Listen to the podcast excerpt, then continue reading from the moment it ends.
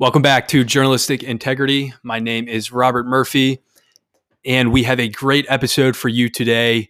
Big UVA Hoops podcast with former UVA basketball player Rob Vazenalik.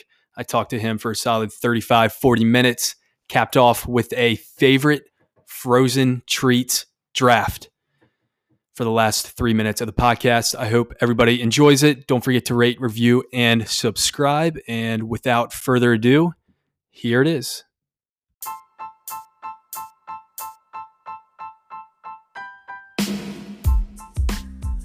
Okay, now we welcome on a very special guest, probably the biggest guest that we've had on yet on this program. Um, former UVA basketball player and best in the business in covering college basketball. That is Rob Vazenalik. Rob, welcome to the show. Murph, great to be here, man. I'm excited to to chat about some UVA hoops today. Uh, you know, it's uh, been quite the run for for the Hoos over the last 12 years. Um, you know, kind of the other than the Ralph days is probably the pinnacle of uh, UVA basketball right now. So looking forward to it. Absolutely, certainly better than the uh, Dave Leitao and Pete Gillen days. We got uh, Tony Bennett at the helm, which has been awesome the past 12 years, as you mentioned. So let's start with the most recent game, uh, Florida State. It was not pretty. Um, they beat us by 21 points, which is kind of unheard of for a UVA team to lose by this much, although it did happen earlier in the year with Gonzaga. Um, what uh, have you been seeing anything different with this Virginia team where they're, you know, getting blown out in games? Is it is it defensive like miscommunication? I know we got some young guys playing, and what what what would you say is the main reason if you had to name one thing for why we're losing by a lot to uh, these more athletic teams? Yeah, I mean, I think you know, Florida State's always a team that's been huge, long, athletic. Um, kind of remind me a little bit of some of the teams uh, we used to play down in Chapel Hill uh, when I was in school, just you know teams that just rebound the heck out of the ball, could defend all over the court, really extend you out to you know um, extend you out to half court defensively. Um, so I think you know we've we've struggled with with those teams in the past, and I think that um, you know you need to especially when you when you don't have a ton of primary ball handlers. Um, you know, I, I think they're at times offense just gets stagnant. Um, you know, right now you've got, you know, kind of our three best offensive players um, at the three, four, and five. Um, and when you're running kind of a, you know, constant motion offense with, with, with sides, you know, kind of the mover blocker as, as uh, the commentators like to call it, um, you know, it, when you have your primary offensive guys playing the bigs, um, I think your your offense at times can can feel a little stagnant um, against those teams that are really kind of uh, up in your shorts and and really pressuring you. Um, but I, I, mean, it's not. I wouldn't say I'm worried too much about the big loss. We've had big losses before. Um, you know, I think kind of one of the one of the uh, kind of notable ones over the last six or eight years was that Tennessee loss uh, in 20 14. Yeah. Um, my junior year, everyone kind of remembers that. I think we lost by like 35 uh, on the road at, at Tennessee. And Joe Harris drove his truck over to, to Coach Ben's house later that night. And from there, we went on like a 13 to ACC run. So. The, the, infamous meeting. I, I, love when that that's referenced the dinner between Joe and, and TB. It also yeah. reminds me, I think this was your freshman year, uh, the Florida loss in the mm-hmm. tournament. Mm-hmm. That I remember exactly where I was when I watched that because that was kind of like the first. I don't know when we made the tournament before that, but that kind of felt like the first like, hey, this team might be onto something. Let's see what we can do in the NCAA tournament. And then, like you said, a team that's more physical than us, bigger, more athletic, and that kind of exposed us. Let's go back to the the FSU game. And on the defensive side, I mean, they have their point guard Scottie Barnes, who five star recruit and he's like six eight point guard, and he's probably going to go in the top ten, top fifteen in the draft this year. And he was able to do just about anything against our defense, especially. We tried to keep Kihei off him and put Beekman on him, which was a better matchup for us. But we, like you said, three, four, and five are are where our our best players are. Do you? I mean, everyone talks about how in the tournament guards really important. You need a good set of guards, and I'm not saying our guards are bad, but if we're playing these a team with a really good one and two guard like a Gonzaga, are you worried that they can kind of bully ball us and, and get into the lane, and then once once point guards get into the lane, that's you know we can open some things up against UVA. Um, you know, I, I think there's always a little bit of worry there, but um, you know, our our bread and butter is going to be the pack line, and the pack line is a is a five man defensive. It's a unit. It's one unit, we right? We don't have five um, guys out there. It's, it's so Wolfpack. Exactly. So I mean, I, I think uh, you know you saw it. You know, even if you took a look at what Jose Alvarado did to um, did to Sam, you know, a couple games ago. Even when you put your you know a small point guard on a on a bigger player, um, you know, he can hold his own, or or he can get a ton of help from from guys around him. So, you know, I wouldn't say that defensively guarding those guys um, is too much of an issue. I think on the offensive side, that's where things can um, can be a little bit more worrisome, where you have you know Reese and Kihei, um, you know, kind of getting into the paint um, or or trying to, but you know, not really being able to to create space for themselves um, because they've got a guy like Scottie Barnes who looks a legit like six eight, six nine out there on the Completely. court. I mean, he's a he's in his arms. Huge, I don't know what his wingspan is, but I mean, he's he's a huge he's a huge guard. And yeah. when, you know, when you get guys that are you know Kihei's size, Reese I think is like six two, six three, driving on him. Like it's it's going to be difficult for them to create opportunities for themselves. Um, and you might just see them kind of dribbling it through in circles, um, kind of that old old Steve Nash. Uh, uh, move where he just kind of dribbles past the basket um, and keeps it moving. So. I'm glad you brought that up because I've coined a term. Uh, I wanted to catch on, kind of like uh, Bill Simmons in the Ewing theory, but I've coined a term for what Kihei does, and it's called the Rondo syndrome, where what like you, you were just saying, where they dribble and circle around and they're not really looking for their shot, and sometimes they're passing up open shots or they think they're going to get blocked. They're overestimating like how many, how close guys are to them, and and uh, just passing up layups to kind of kick it out for what's not always an open three. It's just maybe the hockey assist where you pass it to a guy. But I think Kihei was doing that in the first half. And then you saw when he came out in the second half, I mean, the dude was getting to the rim against, you know, bigger guards and, and finishing. So that was something that I found interesting. And I hope that he can keep that up and be more, um, more aggressive shooting the ball because we can't always rely on our forwards to score. Yeah. Yeah. I mean, Kihei, um, a ton of it for him is confidence. I think he's got it. Um, you know, even a guy always at his has at his size playing at that level is going to have a ton of confidence. He's, you know, he's won a national championship and was, you know, essentially kind of the, you know, the sixth starter on that on that team. So, um, you know, I think he's he's a guy that for us we need to play well um, because he keeps our offense moving. Um, you know, he, he when he's able to to get into the lane um, and draw defenders off of Trey, off of Sam, off of Jay. Um, it really helps us out. Yeah. Staying on the guard position. So Kihei, great ball handler. I get a little worried that we don't have a, a second great ball handler on our team. I mean, in years past, we've always had, you know, the, the really good guards, whether it's Sean Singletary and J.R. Reynolds or the Kyle guy, Jerome. It always felt like we had more than one guy who you trust can bring it up. I think that's that weakness has shown itself in when they press. Um, Beekman sometimes looks a little hesitant dribbling against pressure. Um, obviously, he's a freshman. Um, do you think that's a problem, or do you think is there? Do you think there's a, a, second ball handler that's that's there that I'm not seeing, or somebody that can get better, or do you think we're fine with you know just Kihei being the the main guy? Um, you know, I think we'd love to have, but you know, more than one guy. Kihei certainly is is someone who can handle any any amount of pressure.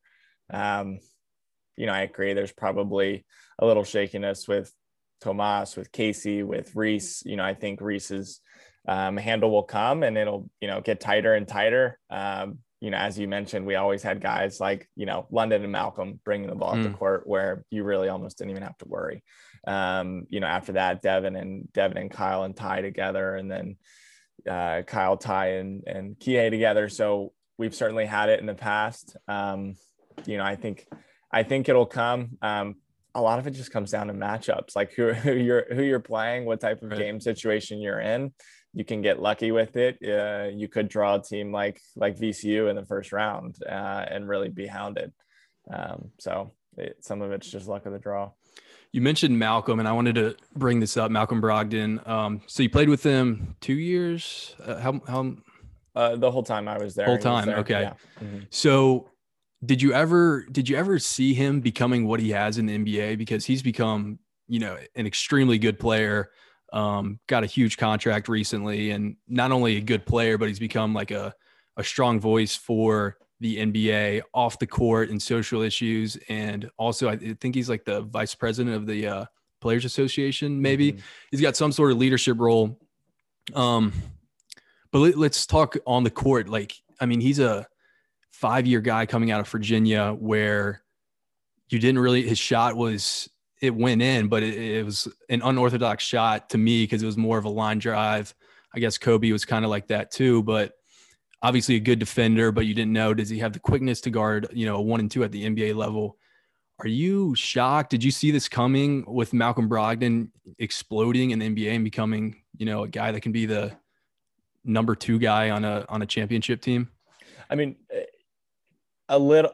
I wouldn't say shocked. Um, I mean, it's certainly for anyone to have that amount of success in the NBA um, is uh, is can be surprising because it's a really really hard level to achieve right? There's you know 450 guys in the nba and he's you know sitting in the top you know 50 right now um, if not higher. So um, you know i think it it's he's always been an incredibly hard worker. His shot has developed um, you know to be able to extend it from you know 20 out to 23 feet like you mentioned, he's always had a flat shot. He's got massive hands that you know it always looked a little a little funky coming um, coming out of, but I think he's he's been able to extend his range, which has helped a lot. And he's a very savvy ball handler, um, and he's very savvy on the defensive end as well. He's not the quickest guy in the world, but he's uh, his instincts are great. Um, he's incredibly strong. Um, I mean, he he's able to to play against. You know, you've seen it. Um, you know, he played with Giannis for years, but now he's the guy that's guarding Giannis. Um, you know, and kind of the primary defender uh, on the wing for them. So um, I wouldn't necessarily say shocked, but for anyone to achieve that level of success, um, you know, it's it's uh, it's it's pretty unique. Um, yeah, yeah, for sure. And I kind of view him as like a, a mini version of Kawhi Leonard mm-hmm. that you know the shot and then he has been able to create for himself a little bit like you'll see at the end of games he'll be the guy with the ball and he's the guy that's got to make the play or take the shot um, so let's stick on the nba uh, another guy that could be coming from uh, virginia to the nba is trey murphy who's become one of my favorite players just because i mean so athletic and you hear about the uh, the 40 50 90 club which is 40% from 3 50 from the field 90 from the uh, free throw line. He is almost 50 50 90 so he's 48% from 3 53% from the field and a 90% free throw shooter. And he's a, a 6'8 6'9 fantastic athlete really long. I mean I, I think he's i think he's got a legit shot to go in the first round of the nba draft whether it's this year or next year. I feel like he might stay another year just to kind of work on his body and get a little bit stronger. Um, he'll probably hear from NBA scouts and, and, whatnot about where he might go. But do you see him uh, making an NBA roster in, in, a couple years? Totally. I mean, everything you just named right there um, is exactly what you know scouts are looking for. I'd be interested to see kind of where he is this year um, coming out because I, I, don't think he will, but you know, an NBA team's going to want to get you a year earlier um, than you're ready. Um, so they think, you know, a year with them in the G League or not playing, just kind of development, developing on their bench is better than you playing another year in college. Um, and some people see it the other way, where they want to they want to see you go back and prove, you know, a couple different things. So it, again, that just depends on where he might fall and what teams might see out of him. But I mean, yeah, great length, great looking shot, shoots the ball well. You know, the free throw line is a great indicator um, for for how a, a guy's um, shot might might extend out to the NBA three point line. So he's you know he's shooting ninety percent there. I think he's missed like you know two or three free throws all year.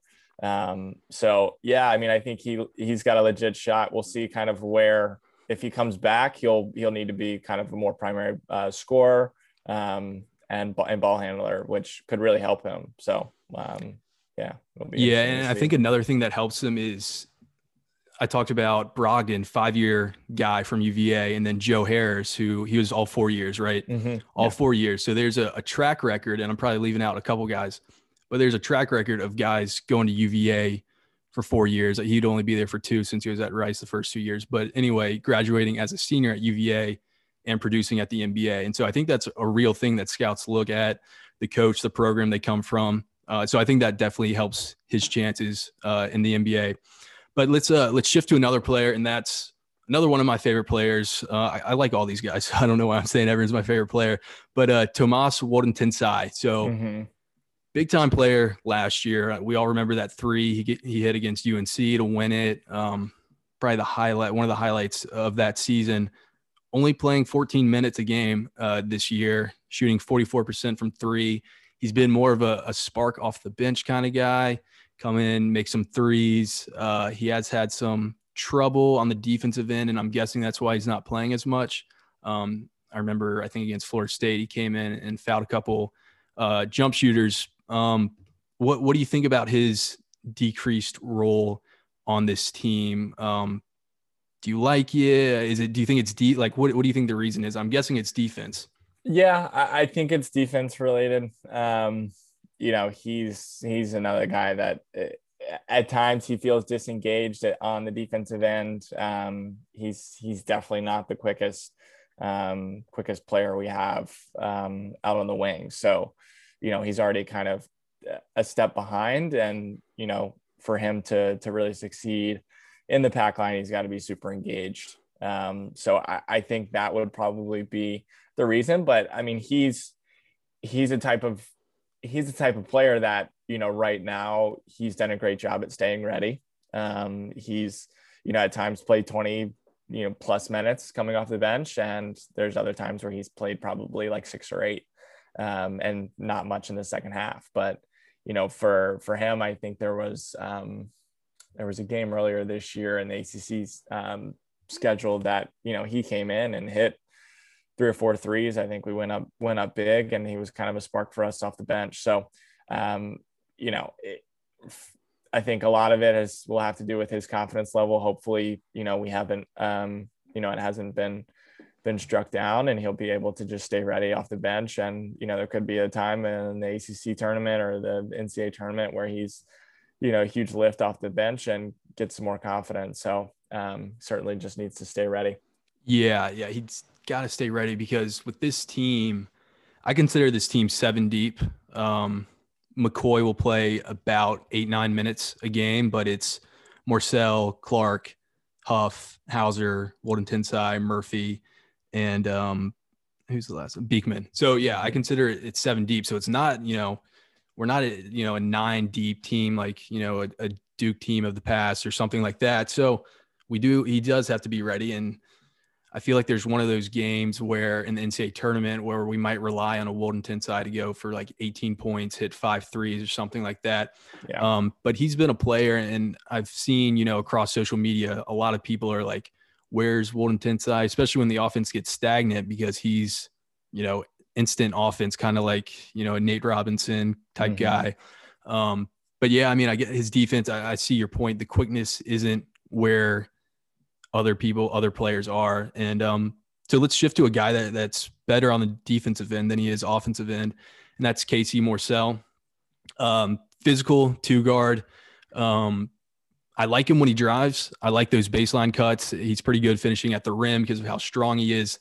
Um, how, how do you feel about how he's improved? Because his freshman year was a disappointment, to uh, kind of say the least. His, some of his shooting percentages were were pretty bad. Um, but he's gotten better this year. Shot selection's gotten a little bit better, although he does have the propensity to do kind of a step back long two, um, which I think a, a, lot of UVA fans get really frustrated when they see him pulling up for those. But what have you seen from him this year?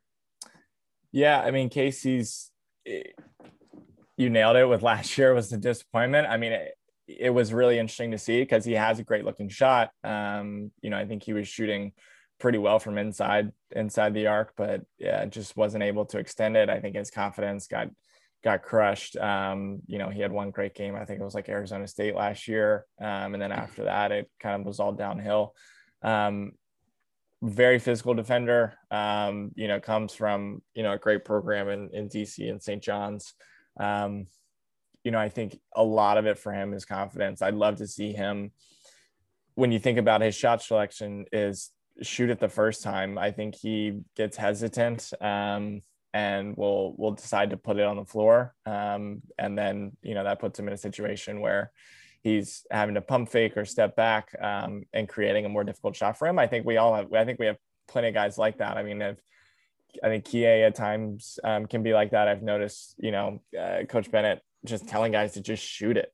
Um, you know, we we at times have looked like we're moving the ball um, so well, but no one's really willing to take that shot. So I think Casey's kind of a guy that that can really just step in and, and let it fly. Um, it's the only way you're gonna gonna build confidence um, and trust uh, is to is to be willing to to take the shot and just have you know just have faith in kind of the the work that you've put in to to knock it down. So um, when you start hesitating, um, it really gets in your head. So I think yeah, it, I do like his physicality because yeah. I had that play at Florida State where he just kind of ran into a guy. Mm-hmm. Um, he ended up getting knocked backwards, but he doesn't seem afraid of these athletic teams, and maybe that's because he is closer to their athleticism and uh, strength.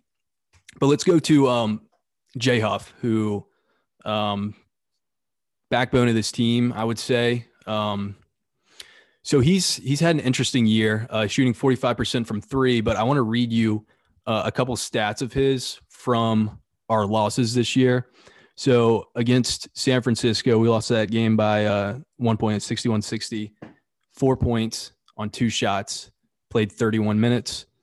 Against Florida State, played 31 minutes, took six shots, four points. And Gonzaga, he scored nine points. Um, he got in foul trouble, so he didn't play very long in that game. But the Florida State and San Francisco games scored a total of eight points um, and, and didn't take that many shots. I think we need to get him involved. I don't think this is all on him. I think I think we got to get him involved more early on in the game and not just three pointers at the top of the key. Those are great. I mean, he's shooting 45% from three, but he also has that little hook shot down low on the on the side block that it seems to go in a lot. And I think that's something we should explore more. I know he's not the biggest guy and can't, you know, back down a lot of these big players on FSU, but you know, we're going to need him to play better in these games against bigger, more athletic teams. Um, so what do you think it's uh, does he need to be more aggressive or does the offense need to focus more on him? Yeah, Jay's Jay's a guy that relies uh, right now a lot on other people um, or the you know kind of the offense. I think he's I don't think he's getting enough touches inside the arc. I think he's been settling. I mean, you mentioned those three those three games.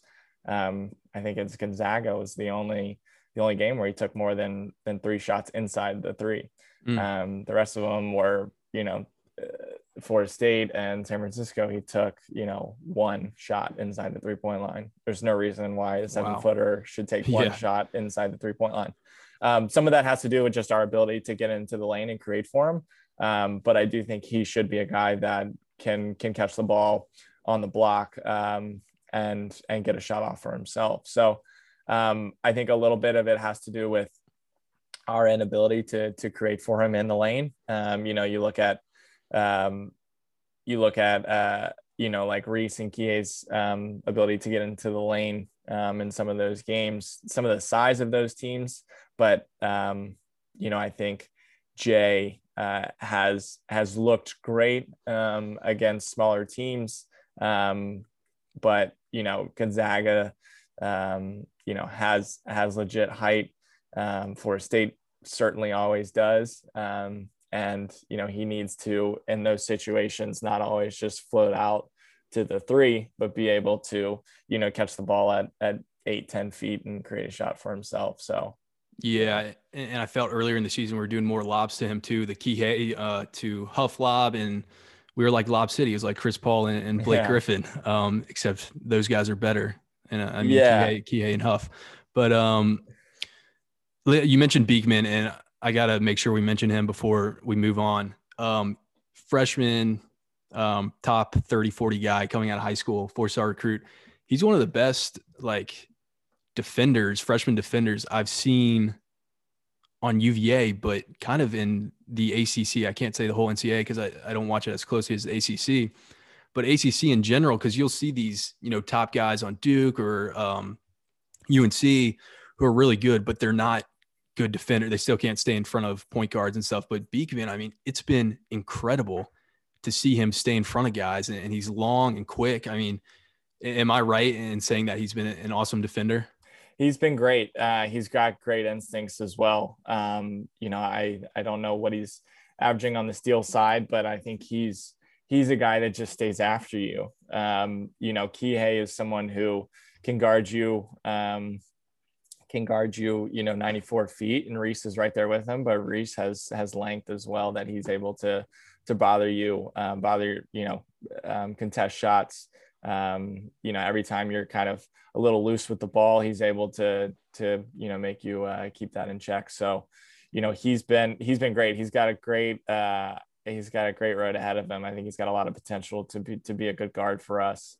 Um, you know, defensively, you know, he's I, I think he's could you know be a guy that's you know uh, an all defense for for a couple years in the ACC. Um, you know, it's only going to be a matter of time before we're talking about him. You know, Malcolm was Defensive Player of the Year in the in the ACC. Uh, Darion was a National Defensive Player of the Year. Akil was great the year before that. We've always had, um, you know, some guys that are are right up there um, with with the best in the country. So I think Reese is is certainly someone who who could fill that role. Um, it's been surprising it hasn't been another guy. I thought that someone like a, a Justin McCoy might kind of fill that that four spot that was just a really, really um, tough defender. Um, but you know, yeah, I think Reese is has got the potential to do so.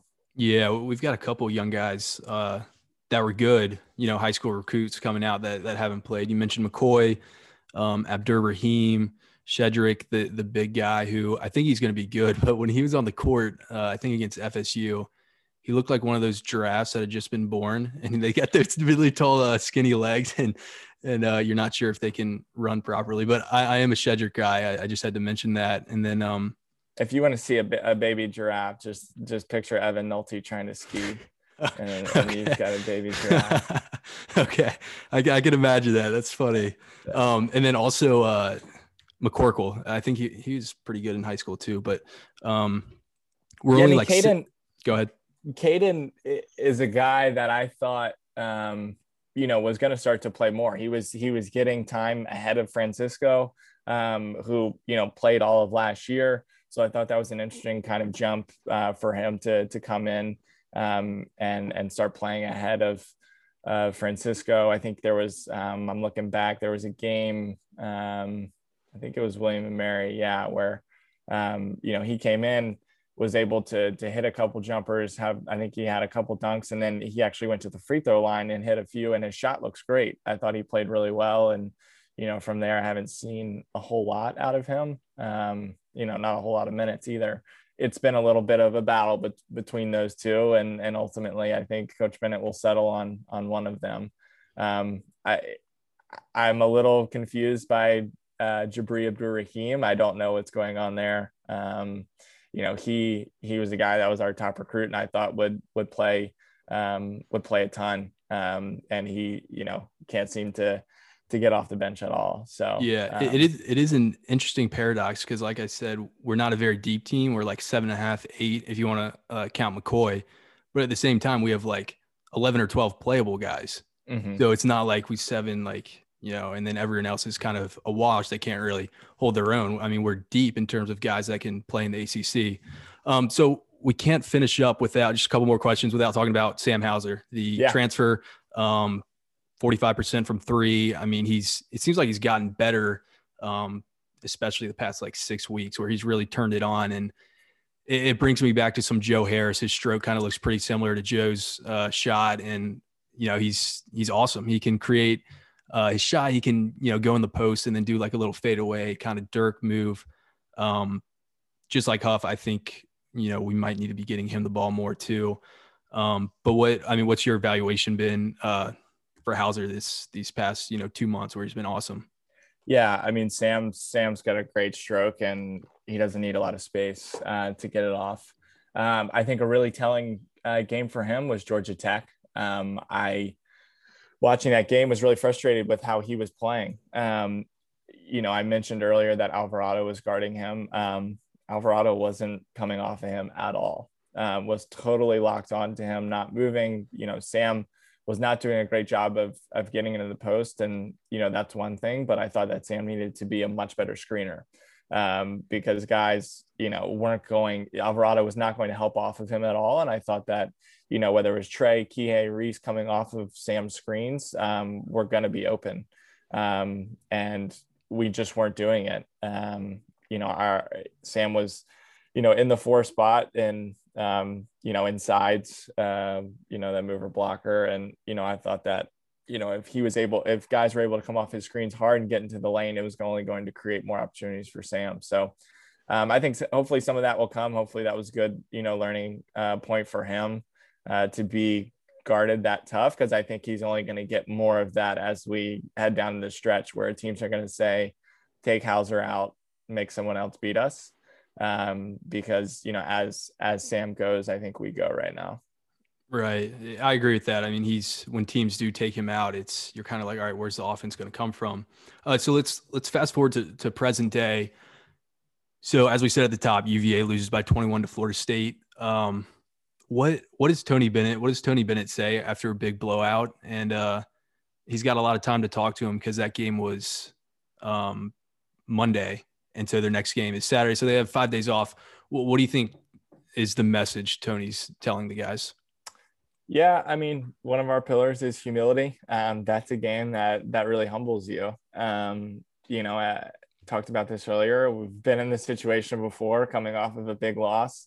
Um, you know, we'll watch the film on it, and it, it really is kind of moving on to the next one because the more you you know think about what went wrong, the less you're preparing for you know what's to come um, and you know duke might be you know without their you know best or second best player but um, you know they're still a, a, really talented team that you can't really can't really sleep on so um, yeah i mean it's it really is kind of about just you know learning from it but being able to just flip that switch quickly to the next game and and moving on because um, you know, there's there's going to be times where you know, heck, you could lose by a lot in ACC tournament and have your first NCAA game, you know, three days later. So, um, you know, and play a totally different team. Right. You know, you go from you go from Florida State, you could be playing, you know, Boston College next. Those mm-hmm. teams are on opposite ends of the spectrum. They play different styles. The more you the more you think about what went wrong against Florida State, the less you're kind of preparing for for a you know a different team to come.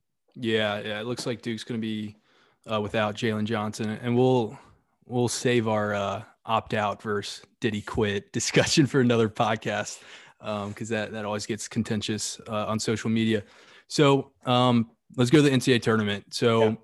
I've been saying it um, kind of since the first few weeks. This feels like a, a, Sweet 16 team to me, and it hurts to say. I'm still obviously going to be pulling for them. I hope I'm wrong. I think Sweet 16 is kind of where we're it just feels right when two games and then we play a team with more talent, stronger, bigger, um, conceivably in the Sweet 16, unless you know another team makes a run. But we're looking at a three-four seed, so we'll be playing. Um, what is that a a five a seed? Or, or is it the one two? Yeah, It'd be, yeah. I mean, if you're a four, you're playing you're playing the one. One, right? Okay. Region so yeah, so I mean, if we do get a four seed, I mean, hopefully we're not in like a Gonzaga or Baylor, and we're uh, in the other two brackets. But um, what two part question? What how do you see us doing in the NCAA tournament? And if we are to lose, what's going to be the thing that causes us to lose? Yeah, I mean, I think your prediction's fair uh, in the Sweet 16, but I think it's uh, NCAA tournament is it's so hard to predict what's going to yeah. happen. I mean, that's why we all love it so much. Um, you know, I wouldn't have, I wouldn't have thought that my, you know, my senior year after we went 18 and 0 or whatever, finished the year with three losses, and then got matched up against Michigan State again in the second round, and and would lose to them after you know Travis Trice and Bryn Forbes go off for you know like 45 points together. So yep. it's just a lot of it just is so much luck in terms of who you end up seeing um, across from you. You know, you mentioned a four seed, you could play, you could play, you know, Gonzaga or Baylor, but heck, one of those teams could have an awful night and go down in the in the second round before they exactly. even get to yep. you. So, um, and, and, then you're looking at you know a bit of a, a, of a cakewalk to the to the final four. So, um, you know, it's NCAA tournament is is so incredibly unique um, in that way. Um, but I think you know, as we've seen in our losses this year, um, what's gonna what's gonna kill us is just when we you know aren't aren't moving the ball offensively and aren't aren't getting good shots, and then you know def- def- defensively, just teams like a, a Gonzaga um, or a Florida State. Um, you know, we haven't played Baylor, but like even a team like that that's just able to heat up so quickly um, and we're not really able to to uh, you know make them work for shots. So if the longer pick... that we get into like single digits on the shot clock, the better, because um, mm-hmm. then teams start to get get to get frustrated and they're not taking the shot that they want. I know it depends a lot on matchups, but if you had to pick one, uh, one unit that fails us, failed us, would it be offense or defense? Gosh, um,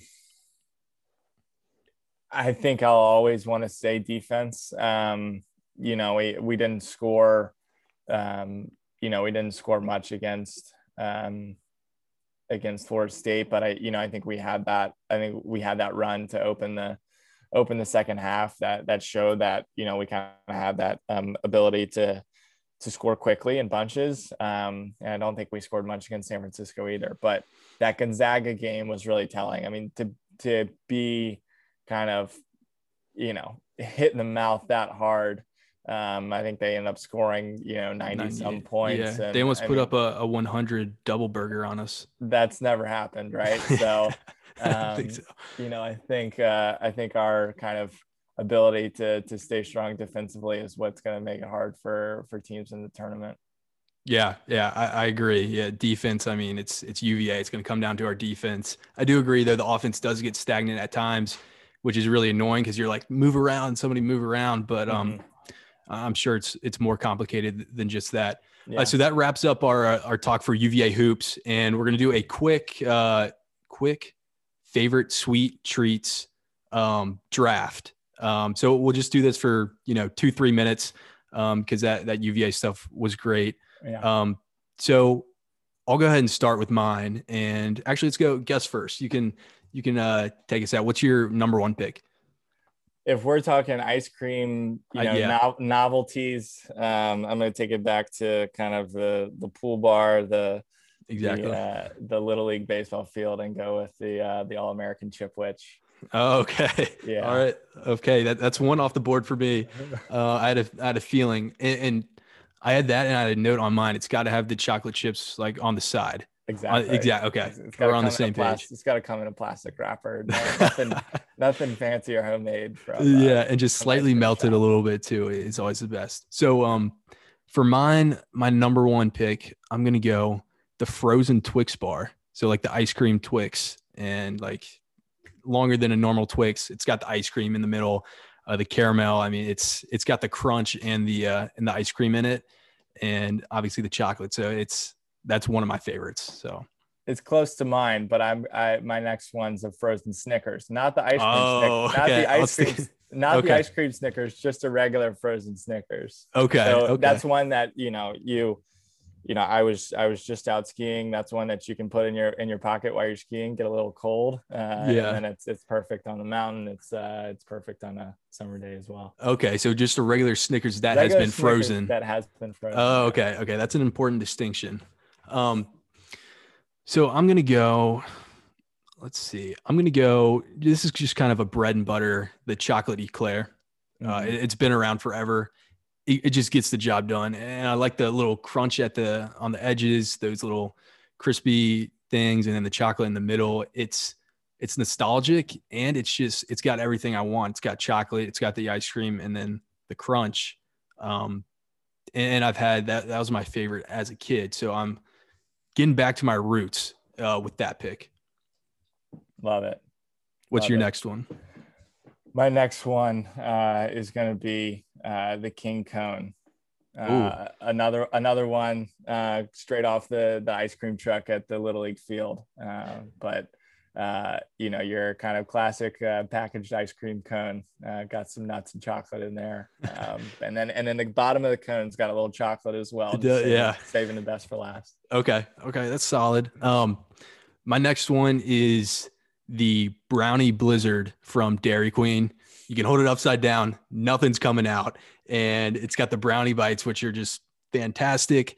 Uh, it's one of those things where, you know, you got the blizzard and you're kind of looking through it, and you get that sense of like reward when you've come across a, a brownie bite. It's like I, I've done the work, I've come through the ice cream, and I get a brownie bite, and it's just a good feeling all around and you feel like you worked for it uh, even though you're just kind of scraping through a thing of ice cream but uh, that's my third one so you round us off with your fourth selection my fourth and final is a local is a local favorite. Uh, the old the old Boyers now Gelati Celeste was Gelati Celeste before Boyers as well. Everyone doesn't know that. Boyers, Okay. bought, Boyers bought their ice cream. important from Gel- distinction Boyers bought their ice cream from Gelati Celeste. And okay then Gelati Celeste bought bought the location. So uh, there's an ice cream there called Just Ask. It's white chocolate ice cream with or- Oreos and peanut butter.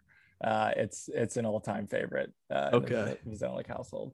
I'll, I'll have to uh, check that out so oreos and peanut butter White chocolate ice cream. white chocolate ice cream okay interesting all right so my last one i had to adjust because uh, the chipwich was taken i'm just going with the classic klondike bar I, I like the i like the way the chocolate is that, that it's kind of crunchy in the way that it it breaks off uh, it just whenever you bite into it i feel like i get a good ratio of chocolate to ice cream it's never like i'll bite in the chocolate will like back up and i just get a mouthful of vanilla ice cream because nobody wants that so I, I just love the Klondike. I love the commercials. I love the I love everything about it. Great commercials. The one thing about the Klondike bar that you have to worry about is if too much of the chocolate breaks off. That's the fair. bite. You got to be very precise uh, with the bite that you take, so that you know if you if you knock off all the chocolate, you're kind of ruining it for you. Yeah, you got to go out and plan out your bites and kind of kind of like a geometry yeah aspect. Take take the proper angles from the corner and make sure you uh don't get a bad bite. yeah Um, exactly. Cool. Yeah. So we'll, we'll put this one on the uh, on the gram. I, I lost to uh, John. John and I did a draft on favorite Super Bowl snacks. So John took that one uh, 53% to uh, think I bet- 47%. I think I was on the 47% side. Okay. Well, thank you. I mean, he, he goes birthday cake and you're just kind of left scratching your head. And is his birthday near the Super Bowl? I don't know. no, it was just a reason to have a cake. And it was a, it was a football cake. So it was like a, a brown football uh, chocolate cake. So I guess that makes up for, for some of it, but it, it Yeah. doesn't feel good to lose at home because it's on my, on my story. So I got the, the home field advantage, you would think. Um, so I'm looking to move to one and one. We'll, we'll see uh, what the people say. And uh, that wraps it up for the podcast. Rob, thank you so much for for coming on, man. I appreciate it. This is a lot of good UVA talk. I think uh, UVA basketball fans are going to be eating this up. So um, maybe we'll have you back on going in the NCAA tournament or something like that. Sounds good, Murph. Appreciate it. Let's uh let's get me on with El Tice or someone, and we'll we'll chop it up on some Okay. NBA hoops. Th- that one will get testy. Get, getting L Reminisce. in here talking some UVA hoops. yeah, good. All right. Thanks, Rob. I appreciate it, man. Sounds good, man. Take care. Okay, thanks to Rob for coming on. We're going to try and get him back on right before the NCAA tournament. So be on the lookout for that episode. And moving forward, I'm going to be doing things a little bit differently. I'm going to be doing more real short, three, five minute podcasts, quick hitters on a take or a certain subject, uh, in addition to the Bachelor episodes on Tuesday nights as well. And as we go into a little bit of a lull in the sports world, I'm going to do some movie podcasts. So I'm going to bring on a guest, talk about a movie that we just watched for 20, 25 minutes. Uh, so I think that'll be a lot of fun. Um, let you guys know in advance, and you can watch the movie and uh, listen on to our takes on the movie. And I think that's it. So once again, thank you everyone for listening. I really appreciate it. Uh, spread the word if you like it. And I will talk to you guys on Tuesday night for the Bachelor Final Four episode.